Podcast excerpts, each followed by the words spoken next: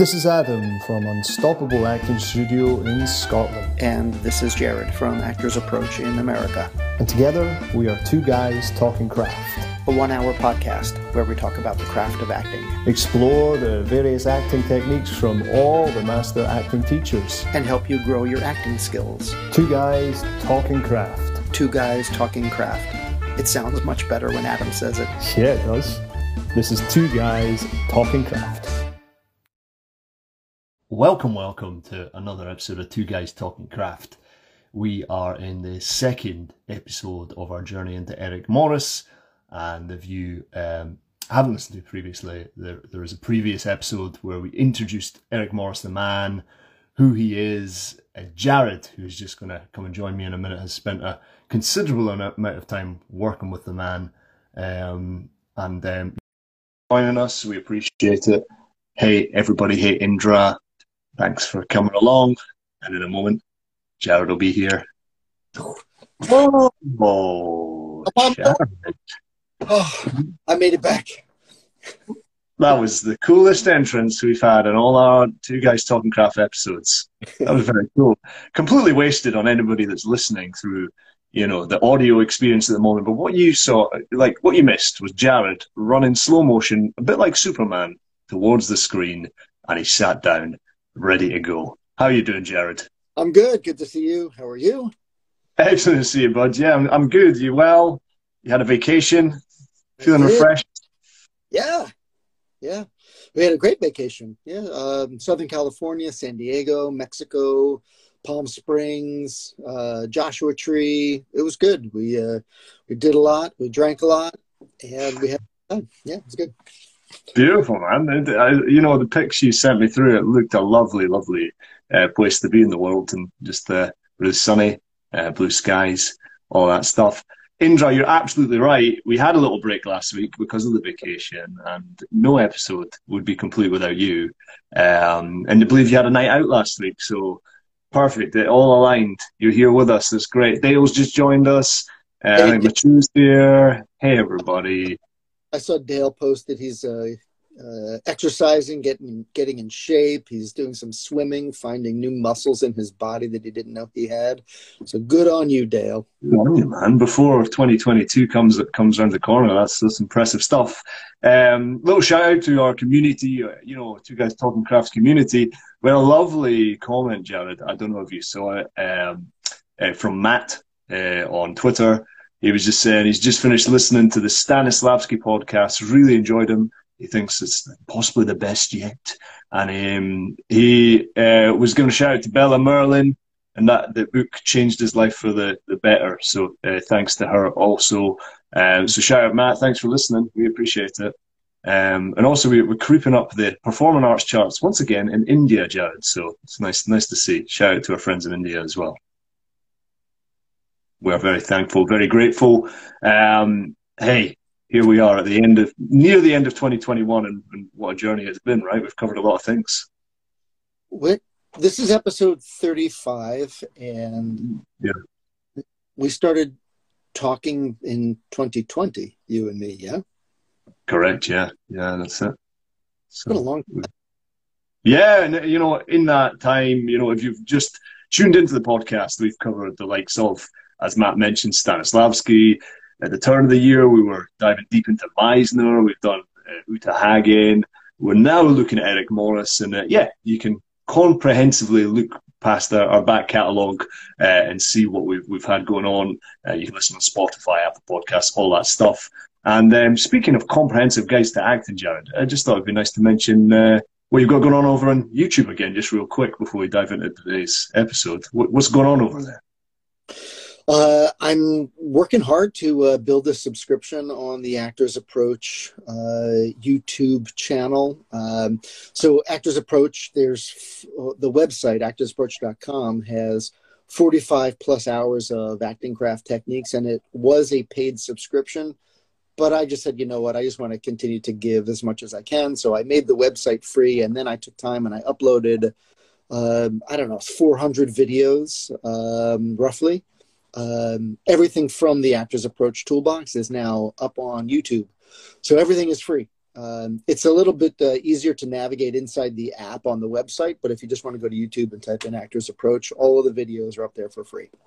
So it's, it's incredible. If it's one thing you do, click that subscribe button, check out Jared's channel, and um, yeah, it's just you know a mountain of you know stuff that you would literally pay thousands of pounds worth to you know any drama school or university to study. So do check it out, people. What about you? What about your YouTube? Going on there? Oh yeah, yeah, you can check that out as well. I mean, that's just more a little individual uh, lessons going on. And then, um, yeah, shout out to Bobby Iceman. We recently appeared on his, his, show. If you want to check that out, we had an informal chat uh, with him as well. So, uh, yeah, that's enough for the, the promo drum uh, beat in there. Uh, let's go into the world of Eric Morris once again. Uh, Jared is bringing his library of books out right now, displaying all colourful covers and everything. Uh, they're, they're going really whipstead uh, fast there. You know, if you ever get a job on the shopping channels, Jared, you might need to go slower with the with the items. You know, on, on there. I wouldn't I wouldn't just show them that quick. Um, but to give you context, Jared has worked with the man Eric Morris um, extensively o- over the years. I am very much a newbie, dipping my toe into the Eric Morris world. Um, I was in a bookshop recently down in down London, uh, Jared. I uh, was visiting there for the weekend, and in the acting section, so this is in the biggest sort of bookshop in, in London, there wasn't any Eric Morris. I feel like we've sort of missed out a bit on him in, in the UK. Like, like he feels like a hidden secret over here, um, but massive in the States, right? Yeah, I'm massive all over the world, so I'm shocked. Maybe it's just that one particular uh, bookshop that you went into, but yeah, yeah, it's possible. Yeah. He's, he's got disciples all over the world, so um, yeah. I was at the Drama Bookshop in New York, um, know, maybe four or five years ago, but pre pre pandemic, and th- this is one of his um, like audio cassette programs. He eventually uh, turned it into uh, a DVD set. Um, there but I was at the drama bookshop and they have like a discount section, and this was in the dollar uh, box and I grabbed it and I went to the front and I was I was angry. I'm like, how dare you put this in the dollar box? I said, I'm going to buy it, but uh, that's not a dollar's worth of material. That's an amazing amount of uh, material. I was I was actually pretty disappointed that it was sitting in the dollar box. Oh no! I mean, the more and more I dive into as well, there's essential stuff, and um, really, you know, learning a lot, and um, yeah, really uh, agree with a, lot of what he has to say as well. And, you know, we, we covered it last time round. We spoke about how Eric Morris has been around now for, for over 60 years now, right, Jared? Like in, in the industry, coaching and teaching. And it's no coincidence that somebody's around for, for that long has impacted many lives around the world. Um, and today we're, we're going to go a little bit more into his technique than we than we managed to in our last episode. We are just giving context to him. But before we do that, today's all about preparation, the actor's instrument. Um, but Jared, it, it's lovely. Like for the first time, even though we've worked with coaches who've maybe studied under, you know, the practitioner's technique that we're looking at or whatever, that you've actually been in the room with this man and worked with him firsthand, and, and you've had that personal experience. And you know, throughout, I'm sure you'll share the, you know yeah. your experiences of him and you know any anecdotes that you have. But is, is there anything?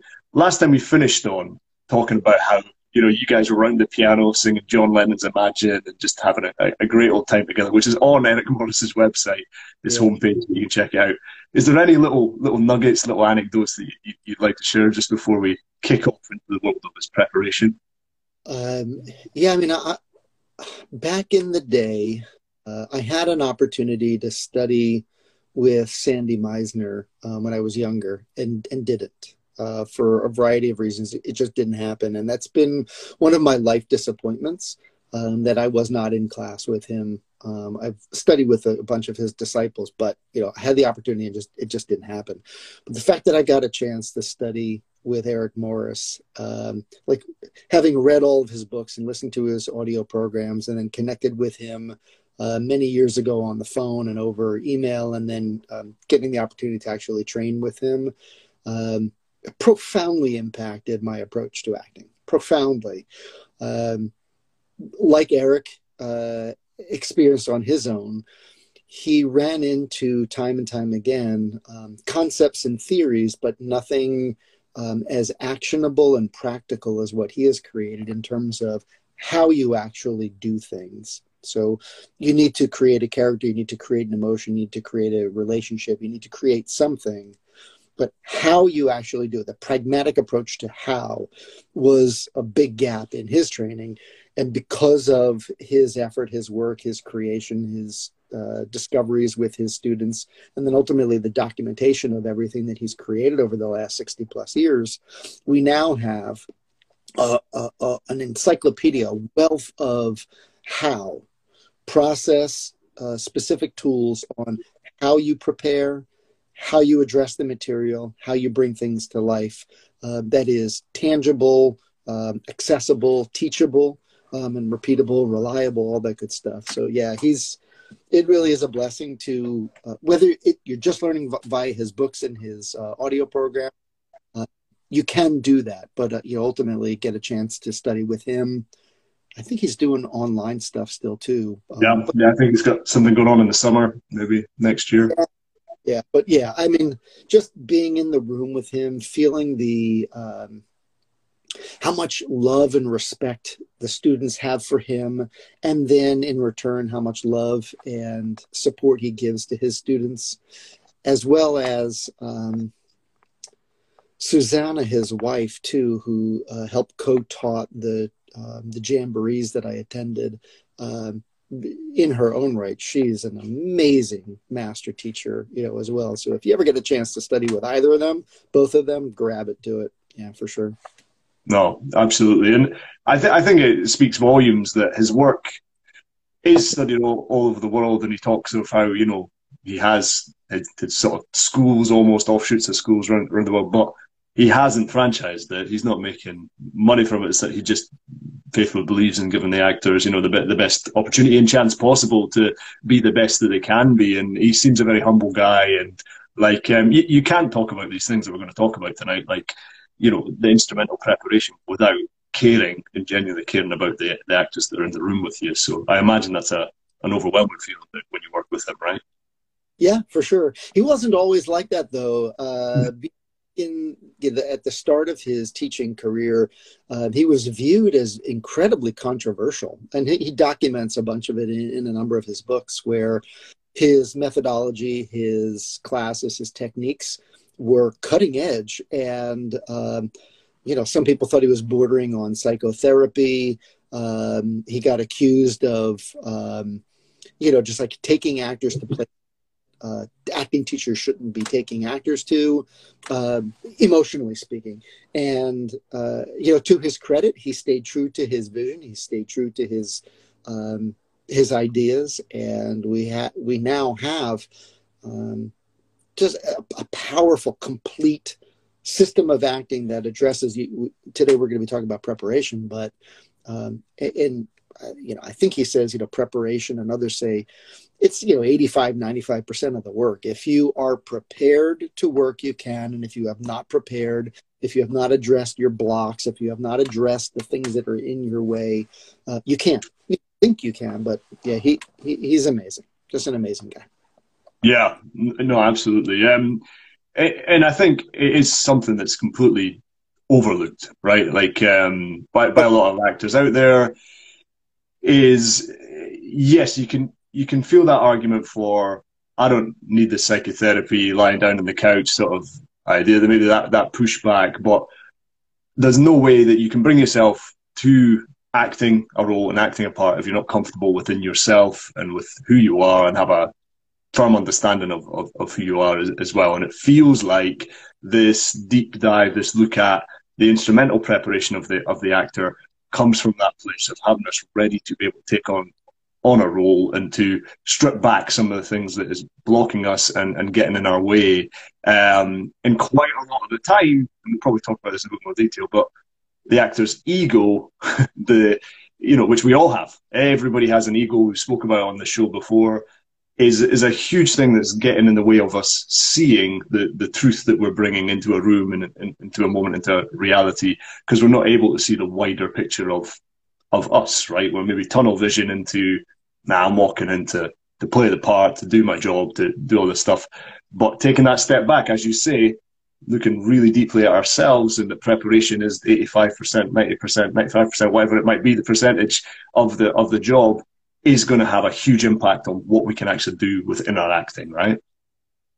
Absolutely. Um, yeah, you have to be aware. You've got to make observations. You got to be self-aware. Um, you prepar- instrumental preparation. We, the actors, are the instrument. Um, you know, you see professional guitar players uh, all the time. Even in the middle of playing, they'll tune they'll tune the strings. Prior to the songs, they tune the strings. They have professional tuners that hand them a you know a new guitar tuned to the right pitch, to the right notes. And yeah, most trained actors understand that we we are the instrument. And if we are not tuned if we're out of tune if we're broken if our strings are broken if you know if they're blocked in some way we're not going to create what we ultimately wish to create. So preparation is so important. Most younger and untrained actors they want to leap over that and get to the you know air quotes the acting part the feeling part the emoting part. Um, but if you don't deal with the blocks in your life, your personal blocks, um, things that are going on with you right here, right now, that are preventing you from being present, um, living truthfully in the moment, um, getting into what Eric calls the being state, which is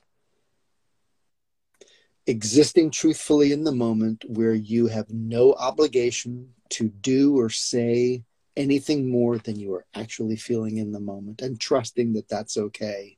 Getting to that place where you are feeling 100% just available and open and honest and truthful takes time. You know, and if you mm-hmm. don't find a, uh, a path for preparation, then ultimately what you do is you drag into the performance stuff from your life that does not belong in the script. And mm-hmm. maybe work through it in the first five minutes, 10 minutes of a performance, and then you're, you know, you're fully invested. But there's a, a portion of the performance that is infected by your personal nonsense that doesn't belong in the script if you have not taken the time to. Mm. And, and, and this isn't, you know, oh, I've done that work. I, you know, I, I, did a class with, you know, Eric Morris or whatever a couple of years, but I don't need to worry about that anymore. This is we're constantly being exposed to these blocks and obstacles in our lives, which will, you know, envelop us either subconsciously or consciously um, throughout time. And uh, Eric Morris himself, you know, he says he's still, you know, he, he goes down the therapist route and then sort of says, you know, he still spends time with a therapist age 90. I think his therapist's like 93 or something like that. and they still spend time together and they have done every week. And he talks about, you know, he's always working on himself is, is what he's, he's putting it as, you know, and that, it's really funny you brought up that instrument analogy. You know, like I, I brought out a quote of Eric Morris's, which is just in line with that, Jared. I mean, he uses this analogy of, you know, if you're a, mu- a musician, you're going to string your your violin and all that stuff, but you know, then saying, you know, the the actor, the instrument that um, we express ourselves with as as artists, as actors, if it's damaged and it can't function properly, then the capabilities of the artist's talent is just inhibited which yes. makes sense. If you have a bashed up instrument, like you know, a musical instrument, it's not going to produce the same the same sound that, that you'd expect it to. And if we're bashed up in some way as actors, it's also going to inhibit us in some way, right? A hundred percent, yeah. Uh, and, and we have to become self-aware of those parts of us that are bashed in, and uh, and address them you can't necessarily fix all of them in an acting class, right? So that's why you know counseling and therapy is a, a wonderful thing. Um, I'm holding up, you know, his, his, latest book here, right? The Actors Other Selves. So the the the technique that's explored in this last book, and he's also he's he's writing another book too, I believe. Uh, but in this one, it's all about subpersonalities. Subpersonalities is a, is an acting technique uh, that has its roots in uh, counseling and therapy.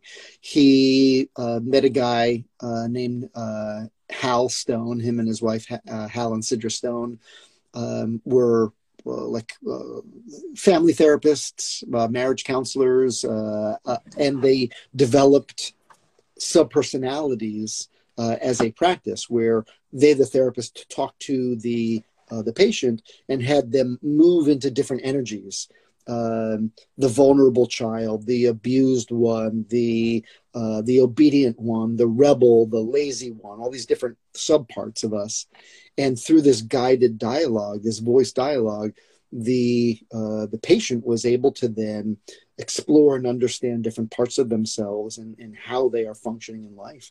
Well, Eric was in therapy and realized that that practice of the voice dialogue and subpersonalities could become an incredibly powerful acting craft tool to help fulfill the obligations of the material. So he went on and uh, you know did years and years of training of learning how to use voice dialogue and, and subpersonalities, and ultimately, it's part of his massive approach to uh, to the craft of acting. And you know, we've got a wonderful uh, resource now in this the uh, the actors other selves, um, where it's it's really explored quite beautifully. Uh, this was the one book I took on occasion, um, and I just you know I read it once, and you know I've gone back and read it again, and it's great. Yeah, no, no, definitely. It's one on my list. It's one I definitely need to need to check out, man. It, it, like when I was reading, you know, Eric Morris's justification of, of spending time on the instrument. You already mentioned it today.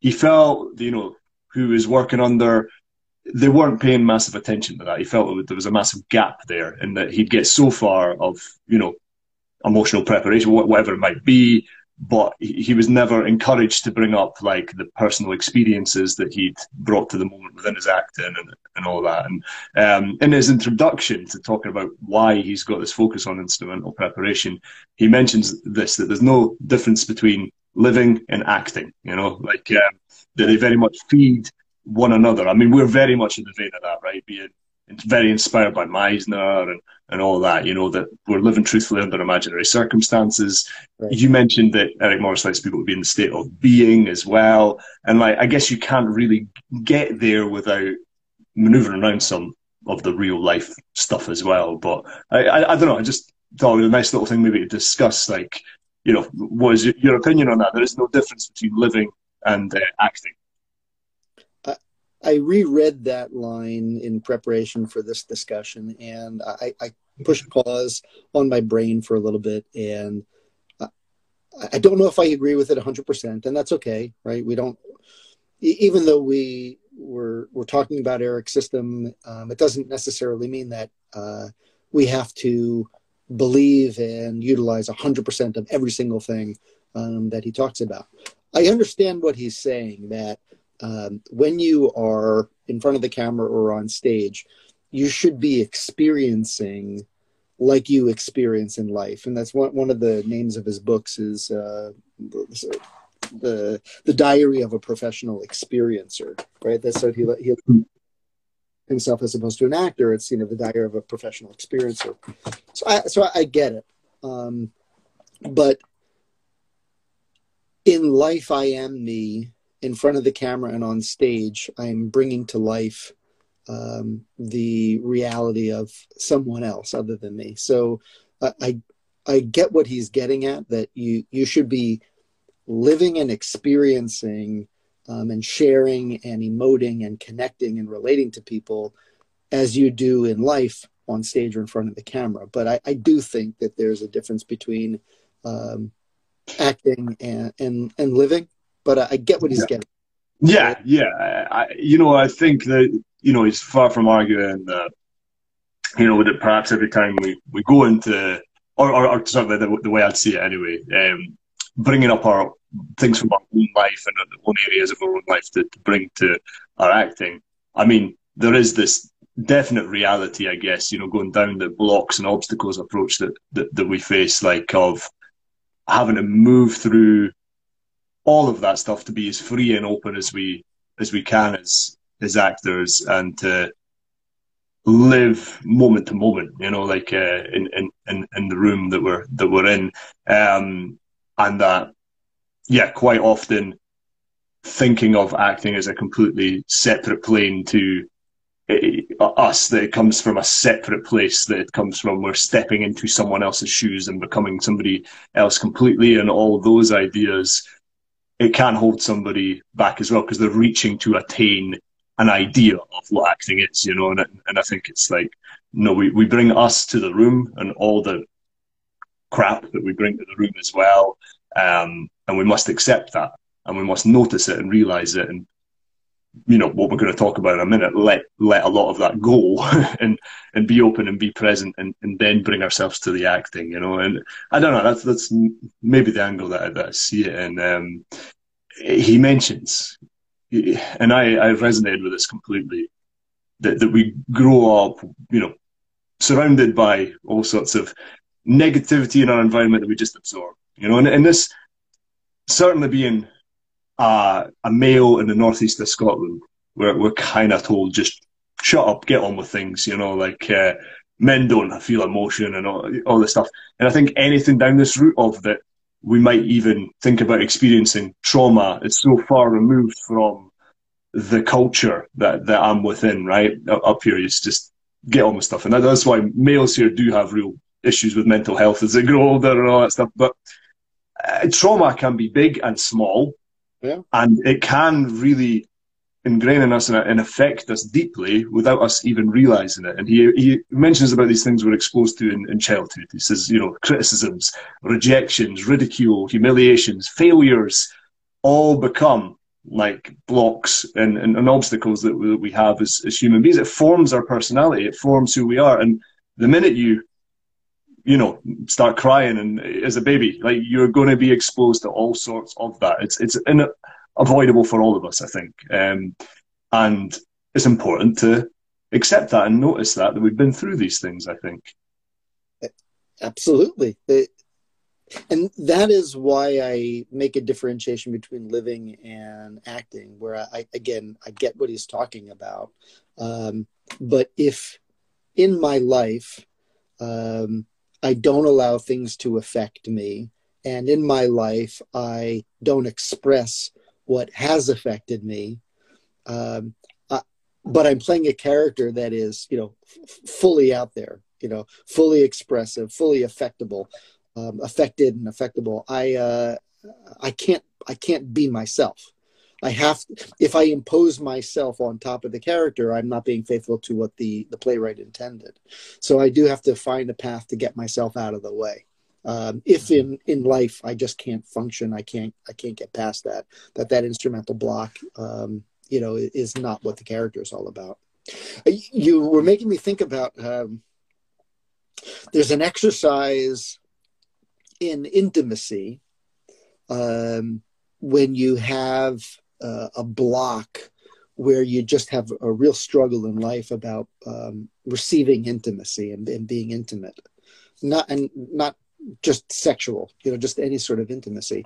And there's an, I think it's called like a like a uh, cradle and rock or rock and stroke or cradle and stroke or something along those lines. And um, I remember doing it in one of these workshops where you know uh, you, you lay down like a little baby in the lap of you know your your partner that you with for the week, and they they hold you and they rock you and they they stroke your bald head, you know, and uh, you know you just you just receive that intimacy. And I'm just imagining all the men in the north of Scotland just sitting at, sitting at the pub, you know, with with their Jameson, you know, and uh, yeah scotch and some whiskey and all that good stuff and, and just cradling and rocking everybody. Mate, that's that's every Friday, Saturday night around 1 a.m. in the pubs of Scotland. They just have to, as they drink about a bottle of whiskey before they get there. Like, but I, I guess that was a real whoa moment for me. Like, like I haven't worked with, you know, Eric Morris's work explicitly, but suddenly being asked, you know, moving from I want to be an actor,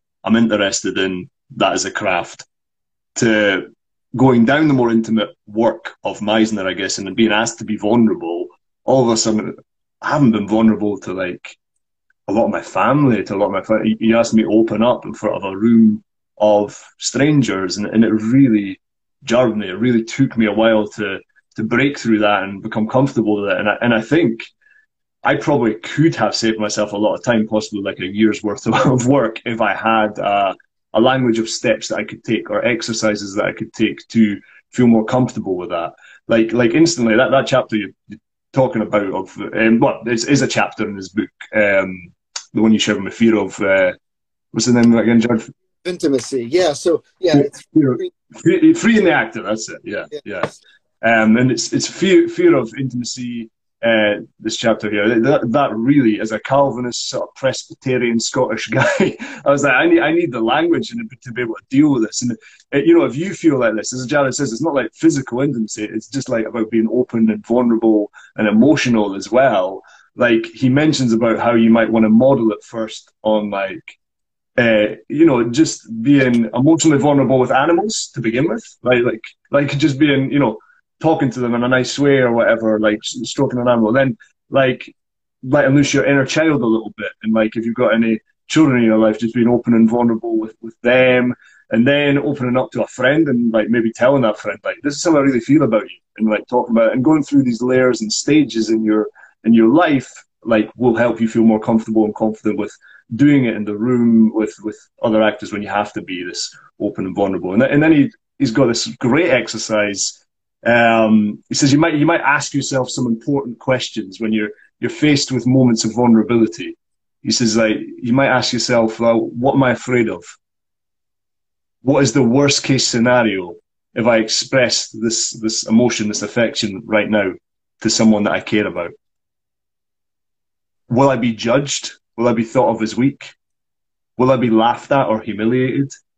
What if I get no response and feel as if I've had egg on my face? And it, it feels like, you know, he's, he's helping you move through these planes of possibilities, of worst case scenarios, of slowly coming to the realization of, well, is it really going to be that bad? Or visualizing like what's actually going to happen when I when I go through this and, and leave myself open. And most of the time, right, it's it's never as bad as you think or, or feel. And sometimes it's just this unconscious bias that you have of that's not something I share or do. Um, does that have a name? Those questions? I'm not sure. I, I, I just uh... it's it's just part of the antidote, uh, part of the process to address the fear of intimacy.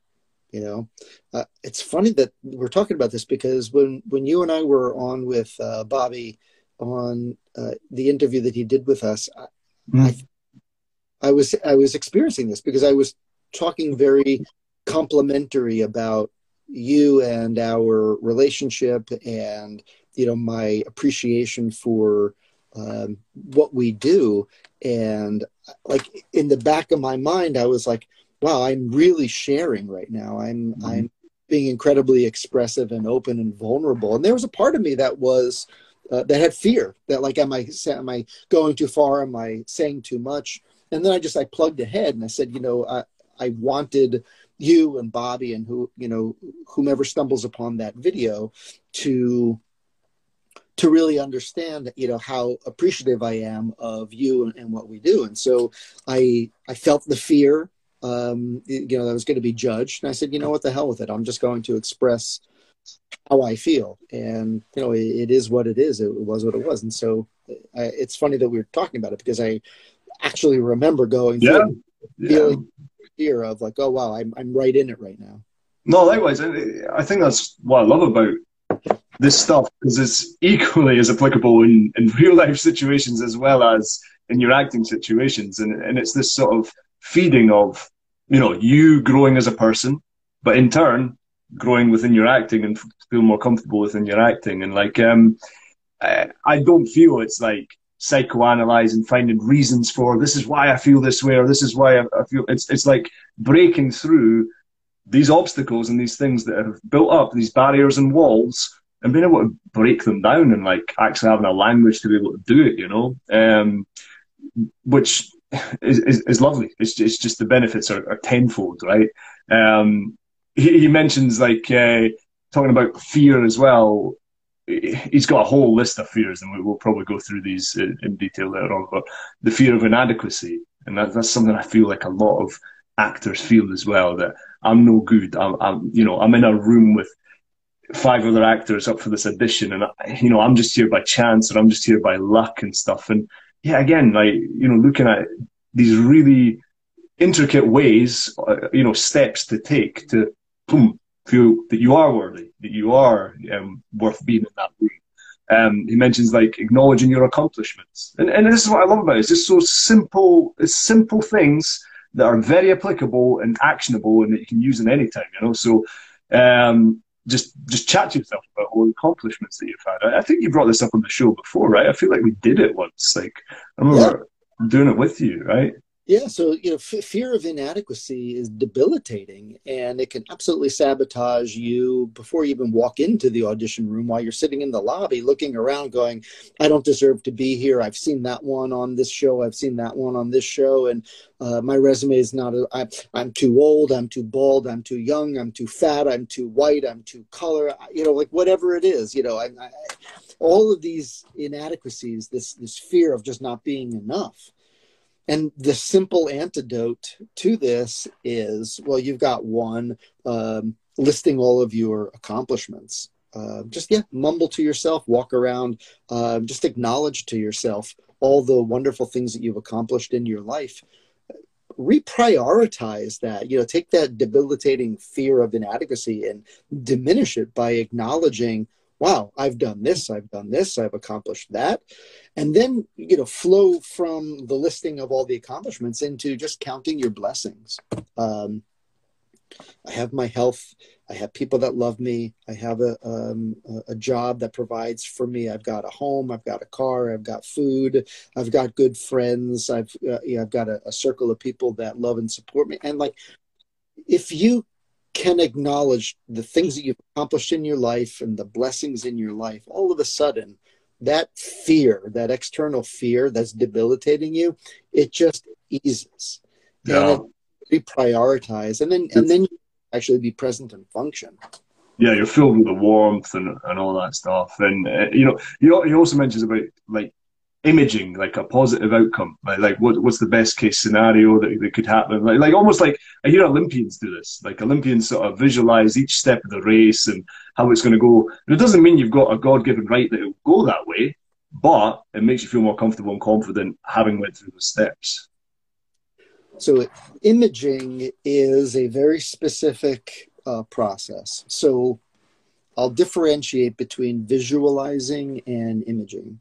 Um, if you visualize something, just the word itself, visualizing, um, at some level limits the senses that you use to experience what you're um, seeing in, in your mind's eye. It's a visual thing. Imaging is having all five senses affect you at the same time. And it's what we do in, in life. And so it's a pragmatic approach to uh, antidote, to address, to imagine, to envision, to fantasize.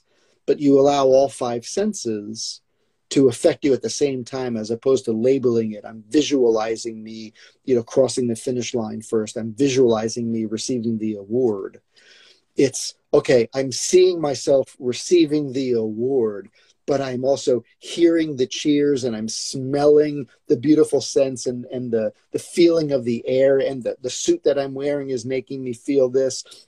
And I can taste, you know, the, uh, I, am vegan, but uh, I could taste the caviar that I've just eaten, you know, in in the green room, and I'm like, it's all five senses at the same time that's creating this incredible experience. And so you can uh, image instead of visualize, you can image the outcome that you desire in order to diminish those fears that you are experiencing. And so, mm. uh, if you get good at imaging, um, which is predicated also on you know really good sense memory skills, being able to allow things that are not there to be recreated so that they truly affect your senses, uh, which is you know one of the core principles of Eric's technique of sense memory. Um, you can really uh, move past some of those inhibitors and some of those blocks by imaging those uh, those beautiful outcomes. Uh, but oh, yeah. imaging itself is one of his you know mega approaches that uh, it, you can use it to fulfill the material. You know, you can image mm. yourself. Mm. character and the circumstances you can image things in order to um, stimulate a an emotional response a behavioral response in you in order to you know then fulfill the work yeah, this beautiful double-edged sword thing going on yet again that it can help you move through the obstacles, but as well as yeah, um, add to your acting. We were supposed to be talking about preparation, but somehow we uh, we didn't start at the beginning. I may have taken. We, did, we didn't know we, we've sort of meandered off there. Um, we, we have a little bit. Just just real quick, to go back to the fear thing, because I, I, guess it's, it's all part of the instrumental preparation. We've just skipped ahead to like the fear that actors might feel and stuff. We'll, we'll come back in a little minute. But if any of that stuff sounds a little bit like, oh, that's all a bit airy fairy, what? If I'm feeling that the fear of being inadequate, well, I just say, I've accomplished this, I've done this, I'm grateful for this, and like, what I'll feel. Like, there's a very real life example of this recently. Stephen Graham, an actor who I, I love, um, from Liverpool. He's doing films with Scorsese and all that stuff, and he finds himself in The Irishman with Al Pacino. He's on the phone to his wife, um, Hannah, the really close uh, couple. He says, Hannah, I'm, I'm here with Al Pacino, and I feel like, you know, it's Al Pacino. I just can't like. So he's freaking out. This is a guy that's got a well-established career, all that stuff. He just feels like he can't show up for the scene with Al Pacino, and his wife literally talks him through all that process and like how much he's achieved, how much he is worth that, and like you know that this is a step in his career, all that stuff. And he says like after that phone call, I just felt yeah, I, I feel ready for this, you know. And it's it's just this example of no matter who you are, no matter where you're at in your career, you're going to feel this, and also like these are steps that can help you overcome it he mentions in a book about his uh, friendship with uh, Jack Nicholson, who um, he was in class with at one point, and he had a, a conversation with Jack Nicholson um, where Jack Nicholson was uh, feeling um, fear about doing the uh, the role in One Flew Over the Cuckoo's Nest, you know, and yeah, part of the conversation that you know that's documented in the book is you know look, look at all the things you've accomplished, right? It, uh, yes, it's wonderful that you feel afraid uh, of course, right? This is life, but um, you can move past it. You know, so think about all the beautiful things that you've accomplished. Mm, oh, absolutely. Um, hey, we're free flowing with these conversations. Like, but you're right. I think we should establish like what these instrumental blocks might be. What, what instrumental preparation looks like, you know, and, and maybe meander back to the start a little bit here. Um, but you know, I'd never thought of it in this way like that Eric Morris mentions that we could face two blocks in two instrumental areas. He talks about the impressive and the expressive, and that there's two distinct sort of differences within that. From my understanding, Jared, the, the impressive sort of touches upon that thing we were talking about earlier, those things that we're exposed to within childhood, those things that make impressions of us, uh, on us, sorry, um, like conditioned responses to, to, to things that we've experienced, maybe uh, criticisms and abuses through, throughout our life, and that we put up these these walls and shields and, and boundaries based on that, and, and that's the the impressive. Um, and then over a period of time, the more we sort of um, you know harness these away um, that we can it can affect us expressing certain emotions, right? That we can like our go-to thing can be suppressing the pain or suppressing the, the feeling rather than letting it swim up to the surface and, and feeling it. it. it. just is dug deep down, rooted in, inside of us. Is that fair to say? Really impressive. Yeah, I think you. I think you're mostly there. I'll. I'll I, I took some notes in. Uh, so we talked about um, Eric having disciples all over. When I travel, I look for uh, teachers um, to go study with. You know, drop in. I was in Ireland. I did a you know drop in on a Meisner class. Um, so when I was in Chicago, I, I met up with a, a teacher uh, named Adam Christopher, who I, I, think he summarized it really well. So impressive obstacles. It's that which comes in that we do not allow to affect us. And expressive obstacles are the stuff that we feel but we bury and don't express. So, impressive are the things that are happening outside of us that functioning adults would be affected by. Uh, there's a, a battered um, a puppy chained up to a fence, and you don't allow it to break your heart. You don't allow it to enrage you. You just walk past, you know, this battered puppy that's chained to a fence in the scorching heat you know, looking like it's, you know, on its last breath. And you just don't allow that to affect you because men don't feel stuff, right? I'm just going to be strong. And so, yeah, it's, it's bad, but now I got to get on with my day. And so you don't allow that external thing to make an impression on you and affect you. That's the impressive part. The uh, the expressive obstacle is I'm feeling it, but I'm a man. I don't men don't cry. men don't don't hug each other. Men men don't you know uh, hold you and embrace you and you know say to another man, uh, you know, I appreciate you, I love you. Right? This this nonsense notion. Uh, so the expressive obstacles are the ones that you do feel, but you make a choice to just push it down and, and not let it out and that's what I was talking about before, where uh, acting and living, um, I, I, understand again what he's talking about. But if I, as uh, a human being, uh, don't allow things to affect me impressively, and I've got impressive obstacles, and I've got these expressive obstacles where I choose to suppress what I'm feeling and I don't let it out, but the character that I'm playing um, actually does, then I, I have to find some path to uh, be faithful to the character. So even though I may have these debilitating obstacles in order to fulfill the obligations of the role, I've got to move past those obstacles and express them. Mm. Yeah.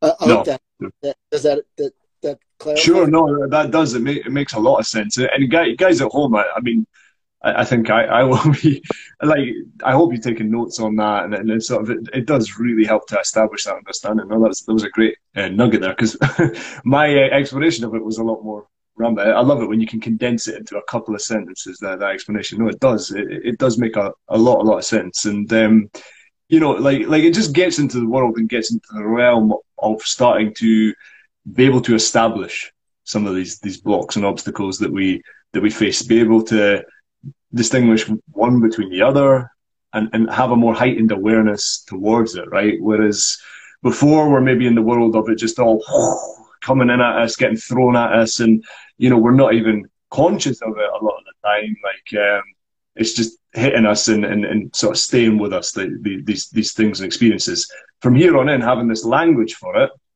the impressive, the expressive, allows us to identify these things a little bit more and maybe start to notice them bit, bit by bit a little bit more when, when it's happening. Yeah, absolutely. Um, become aware, uh, observe, um, you know, watch the news, read, read the newspaper. Don't just go on to, um, you, you, know, uh, TikTok or Instagram and watch, you know, watch the reels and, you know, be entertained. Um, be cultured.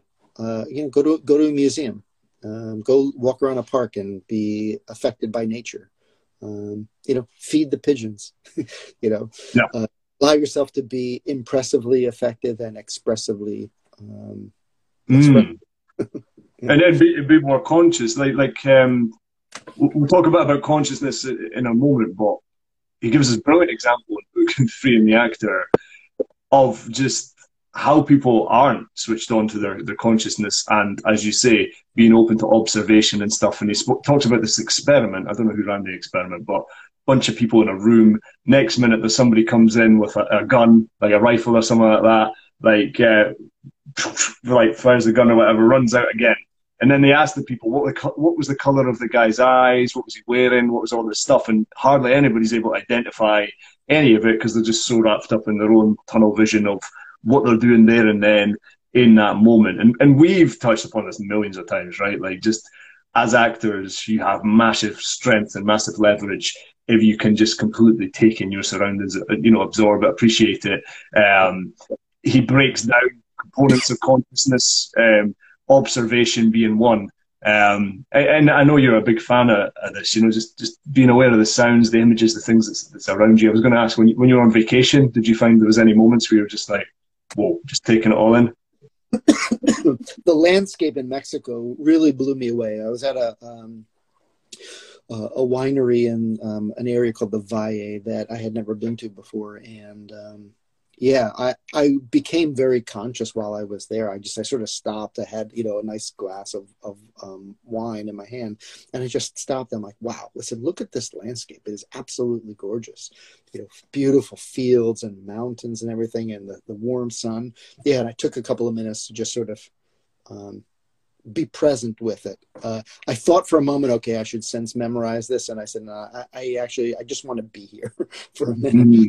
Mm-hmm. I, yeah yeah just being present I, I, think it's just so huge so many of us are sucked into and absorbed by this I, I don't know how like what's seven inch screen or whatever and we're just having things thrown at us constantly these this pieces of stimulation like to you know, titillate us for a couple of seconds, then it moves on to someone else and someone else. We don't get the chance to just be observant and taking all, all that's around us. And I highly recommend that, like all actors, all people really.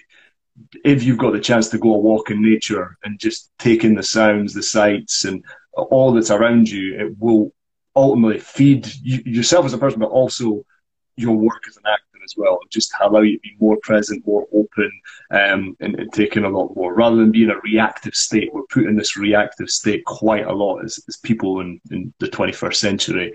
Um, and removing yourself from that will just allow you to notice a lot more in you and outside of you as well. Which then in turn allows you to work on how external uh, things impressively affect you. And then it gives you an opportunity to then express it.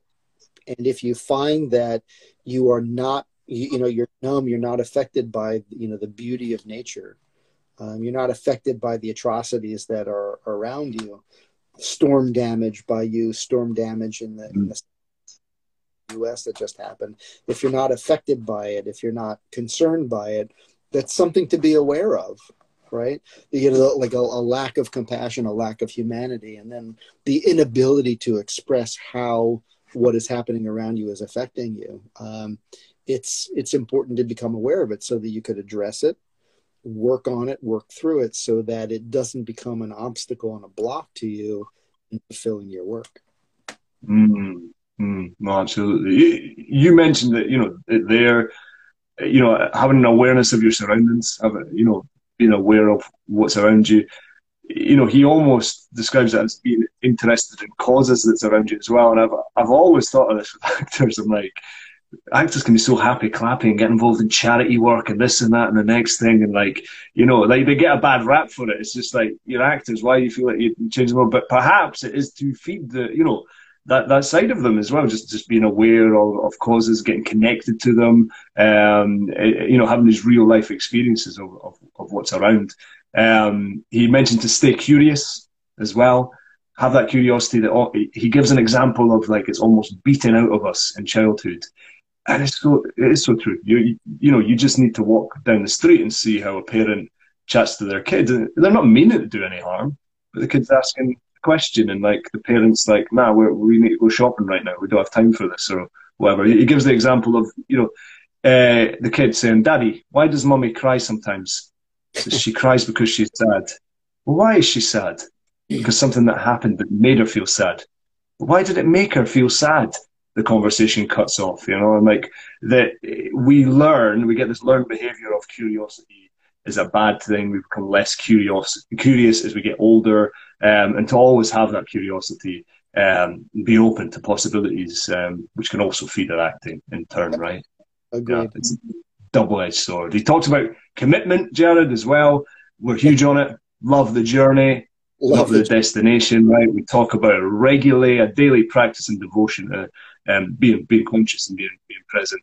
Um, and I don't, I don't know how much I agree with him on this one in 2021, but you know about seeking out information.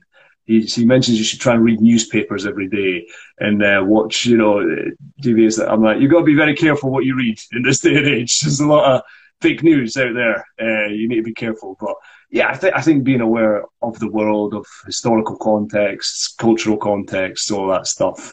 Um, I, I think it's just a beautiful way to look at life as well as it feeding your acting. Yeah, I, I agree.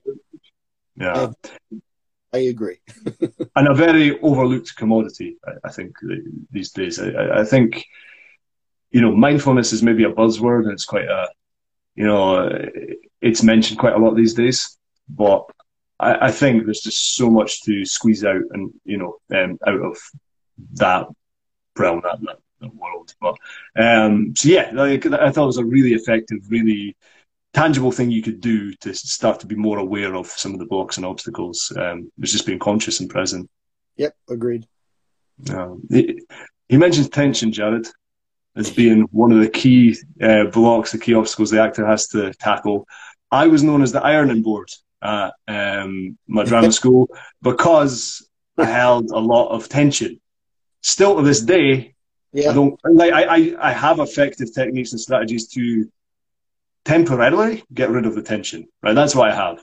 What I don't have is this understanding of where the tension comes from. And it was really interesting reading Freeing the Actor, looking at his chapter on tension and him starting to rationalize why some actors do hold tension sometimes and, and where it might come from. It started to make me think about a, a, lot of things. But tension, you've mentioned it. I think you've even got a blog on it. Is the actor's nemesis, right?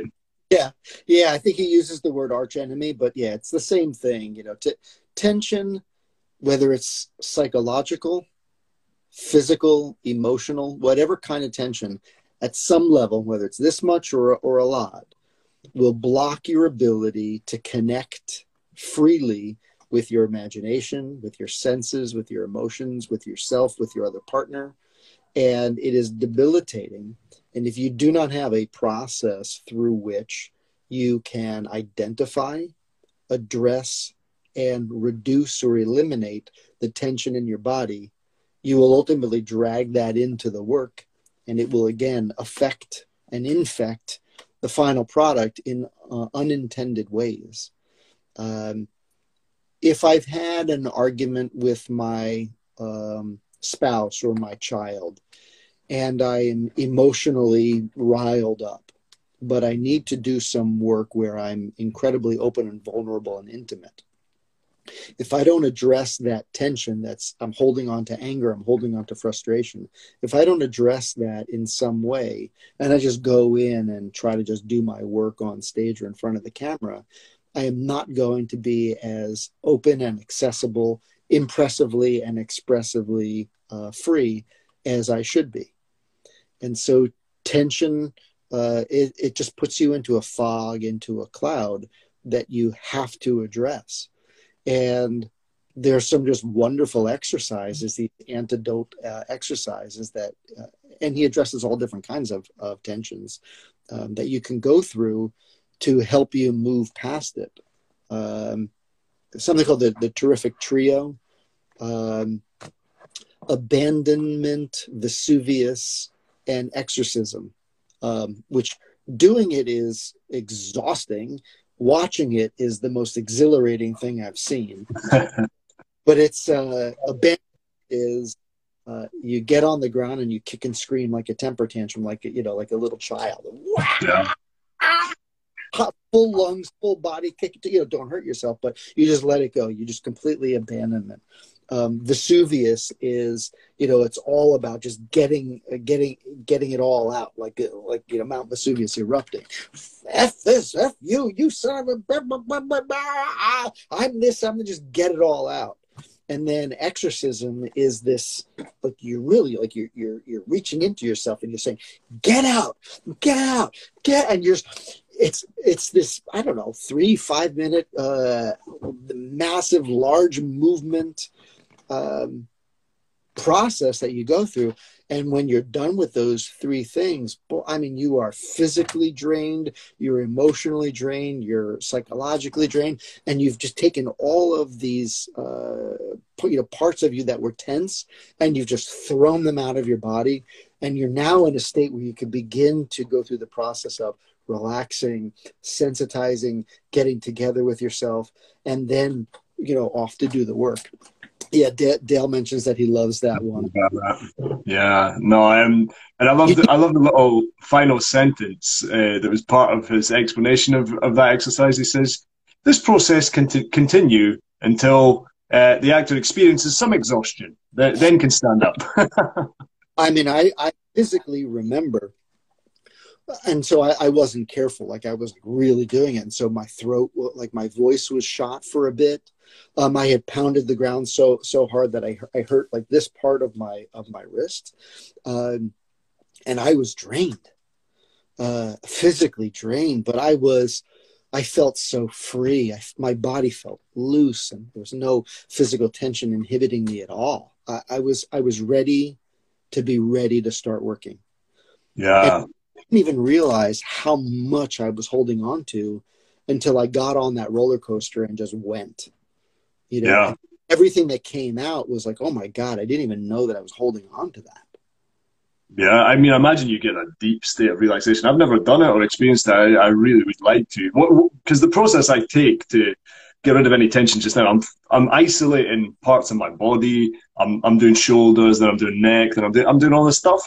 But then you always find something creeps back in, like you're like, oh, actually, my jaw, my my tongue, and you go back and you go back. Whereas this seems a very complete way of going through everything, and as you say, noticing things that you didn't even realize was there, and then coming out the other side being like, I feel like a a new person.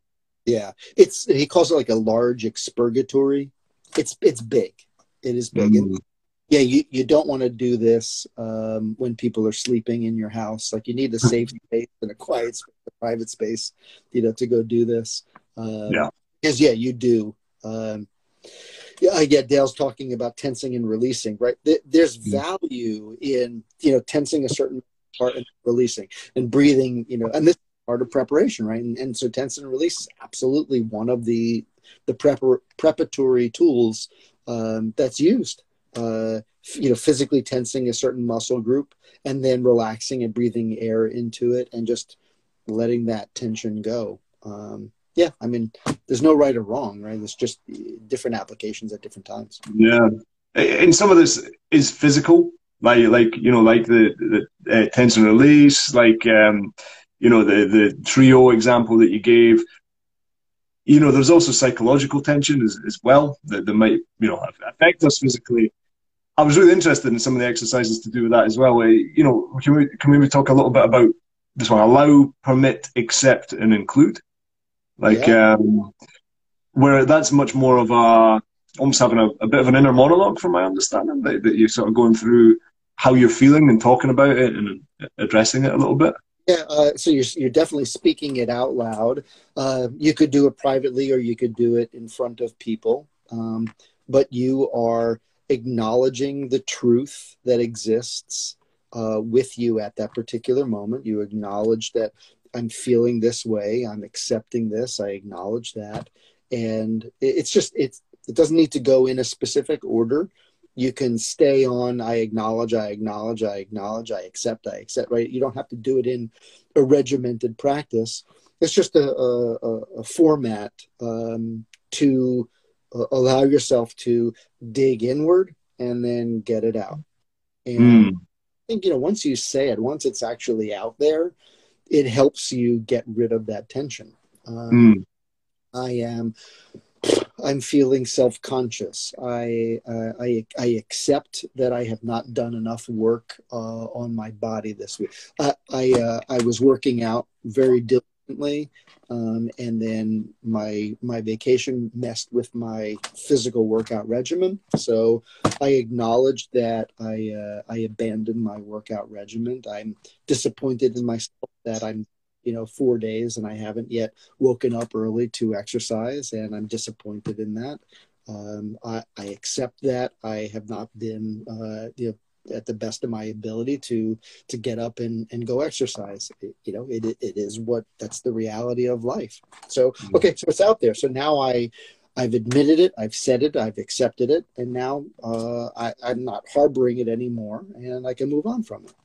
Mm. So I'll wake up at five o'clock in the morning and I'll go do some push-ups.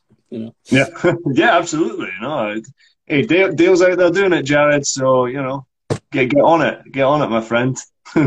respect, Dale. Respect. Um, where you know, he started to explain sometimes where where tension might manifest and might might come from. I mean, it comes from a number of different places, right?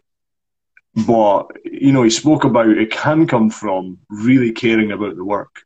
Like which I, I'd, I'd never thought of before. Like, like if you care so much about doing the best job you possibly can and um, coming at the role and, and making an impact and, and all that stuff and putting pressure on yourself that could ultimately lead to tension. It can ultimately lead to the opposite effect of what you're you're looking for. And i remember that very vividly you know going for auditions and and getting some feedback from my agent being like, you, you're taking this too seriously, you know, like, and maybe, maybe that, you know, some of that feedback comes from a place of, I was going in with a lot of tension because I was like, I want to get this thing. I want, I want to get the role. And like, I'm not just being present and, and open in the moment. I'm, I'm sort of being driven by the, the goal. And like he recommends, you know, just if, if you're getting lost in that, you just lose yourself in the work that you're, that you're doing. And, and quite often that will get rid of like some of those tensions as well. And yeah, that, that sort of resonated with me. That like I don't, I don't know if it's the reason that I was called the ironing board with my physical tension, but yeah, I definitely put a lot of care attention in there that was probably uh, yeah verging on a bit un- unhealthy, you know, uh, for me. So. Yeah. I mean, I'm guilty of uh, adding tension into my work in class when I was younger, and I most uh, I put so much emphasis on getting good remarks from the teacher.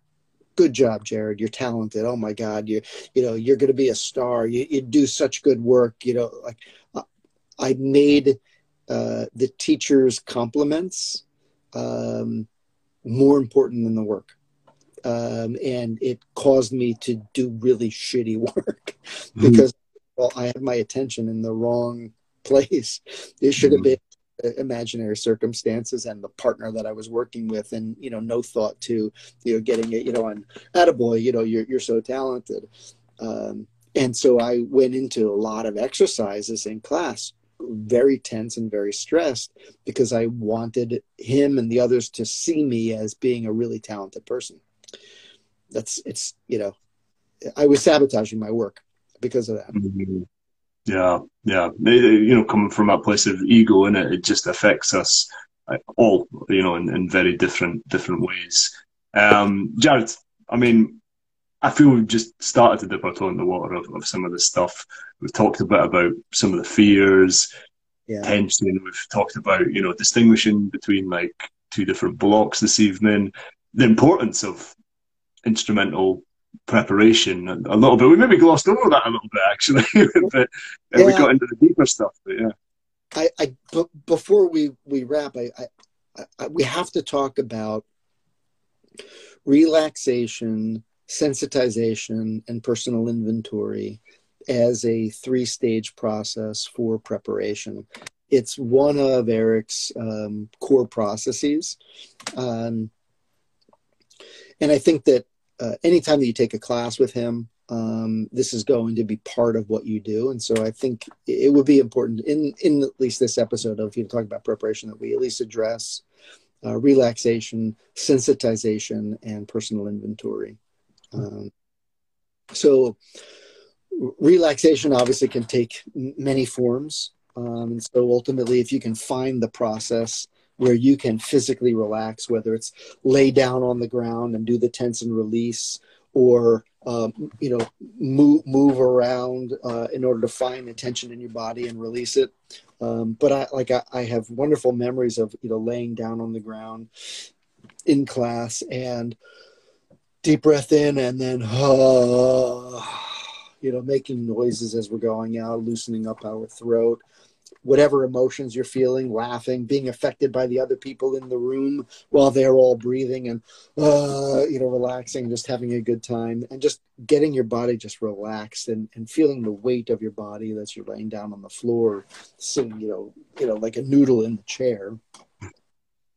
Relaxation, you have to go through, and it's you know, it's not a one minute process. Maybe it's 15 minutes, maybe it's a half of an hour. You know, you get more efficient at it over time, but take the time to go through a physical relaxation. Sensitization, you move into where you are working sense by sense, allowing your uh, present environment to affect each sense. And so, you know, you put your nose inside your shirt and you take a deep breath and you smell. You cover your mouth and you breathe out and you smell. You smell your hair, you smell your clothes, you smell the environment, you smell the floor you, you activate the sense of smell. And you don't have to do it in any specific order but then you know move on to taste. You know coffee in your mouth maybe you had a bagel and there's like a little poppy seed or a sesame seed that you still taste. Bite the inside of your cheek you know taste your teeth sensitize your taste. Uh, touch not just with your fingers but your your maybe you've taken your shoes off you feel the ground with your feet. You feel the clothes on your body. You feel the temperature of the air on your face versus on you know parts of your body that are and little by little you go through every sense. You see something you focus on it you try to look at it at like the molecular level. Uh, you listen with one ear with both ears. You cover your ears. You, you really listen to all the different sounds And by activating all of those senses, you become very affectable. That way, when you're actually, you know, performing, you're open and you're ready to be impressively effective. Um, and then personal inventory, we've talked about this before. That's the how do I feel? How do I feel? How do I feel? Personal inventory one is how do I feel? And then you answer it. How do I feel? You answer it. Personal inventory two is you just scratch a little bit beneath the surface. How do I feel? Why do I feel like that? And you sort of like try to continue digging down.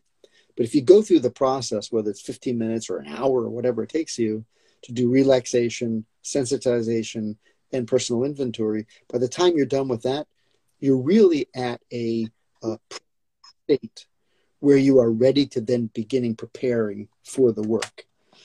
Before mm-hmm. that, before you do that that particular you know set of exercises, uh, if you don't, if you just jump into the work, you're dragging into it so much stuff that just doesn't belong there. Mm. No, lovely, well put, man. I think, and memory serves me correctly, and obviously there's Eric Morris's books and his audio tapes out there.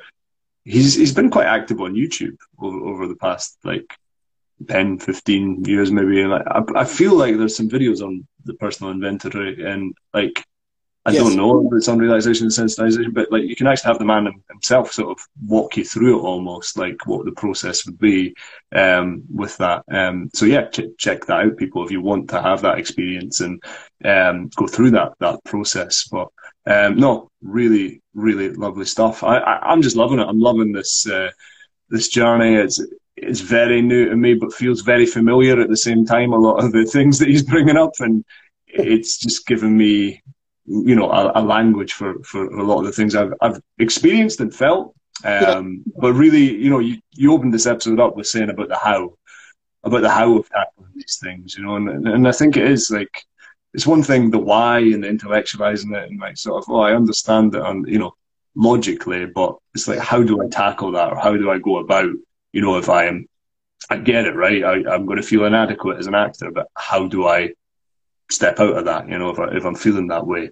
Um, I love that. I love the balance of the two things, and I love how applicable these things are to growing as a human being and growing as an actor. Um, so that comment is really important because that personal inventory exercise, how do I feel, and then addressing it. Um, Eric once uh, had said to me that out of all of the tools that he has created, that that is one of the ones that continues to get discussed and he is uh, contacted about that it's had a profound effect on people's lives you know personal inventory giving you the opportunity to just look introspectively um, acknowledge what's going on and not necessarily try to solve all the problems right there and then um, but become aware of them so that you can uh, work on them that that's one of these tools that historically has been um, very beneficial for people, uh, not just actors, but in life in general.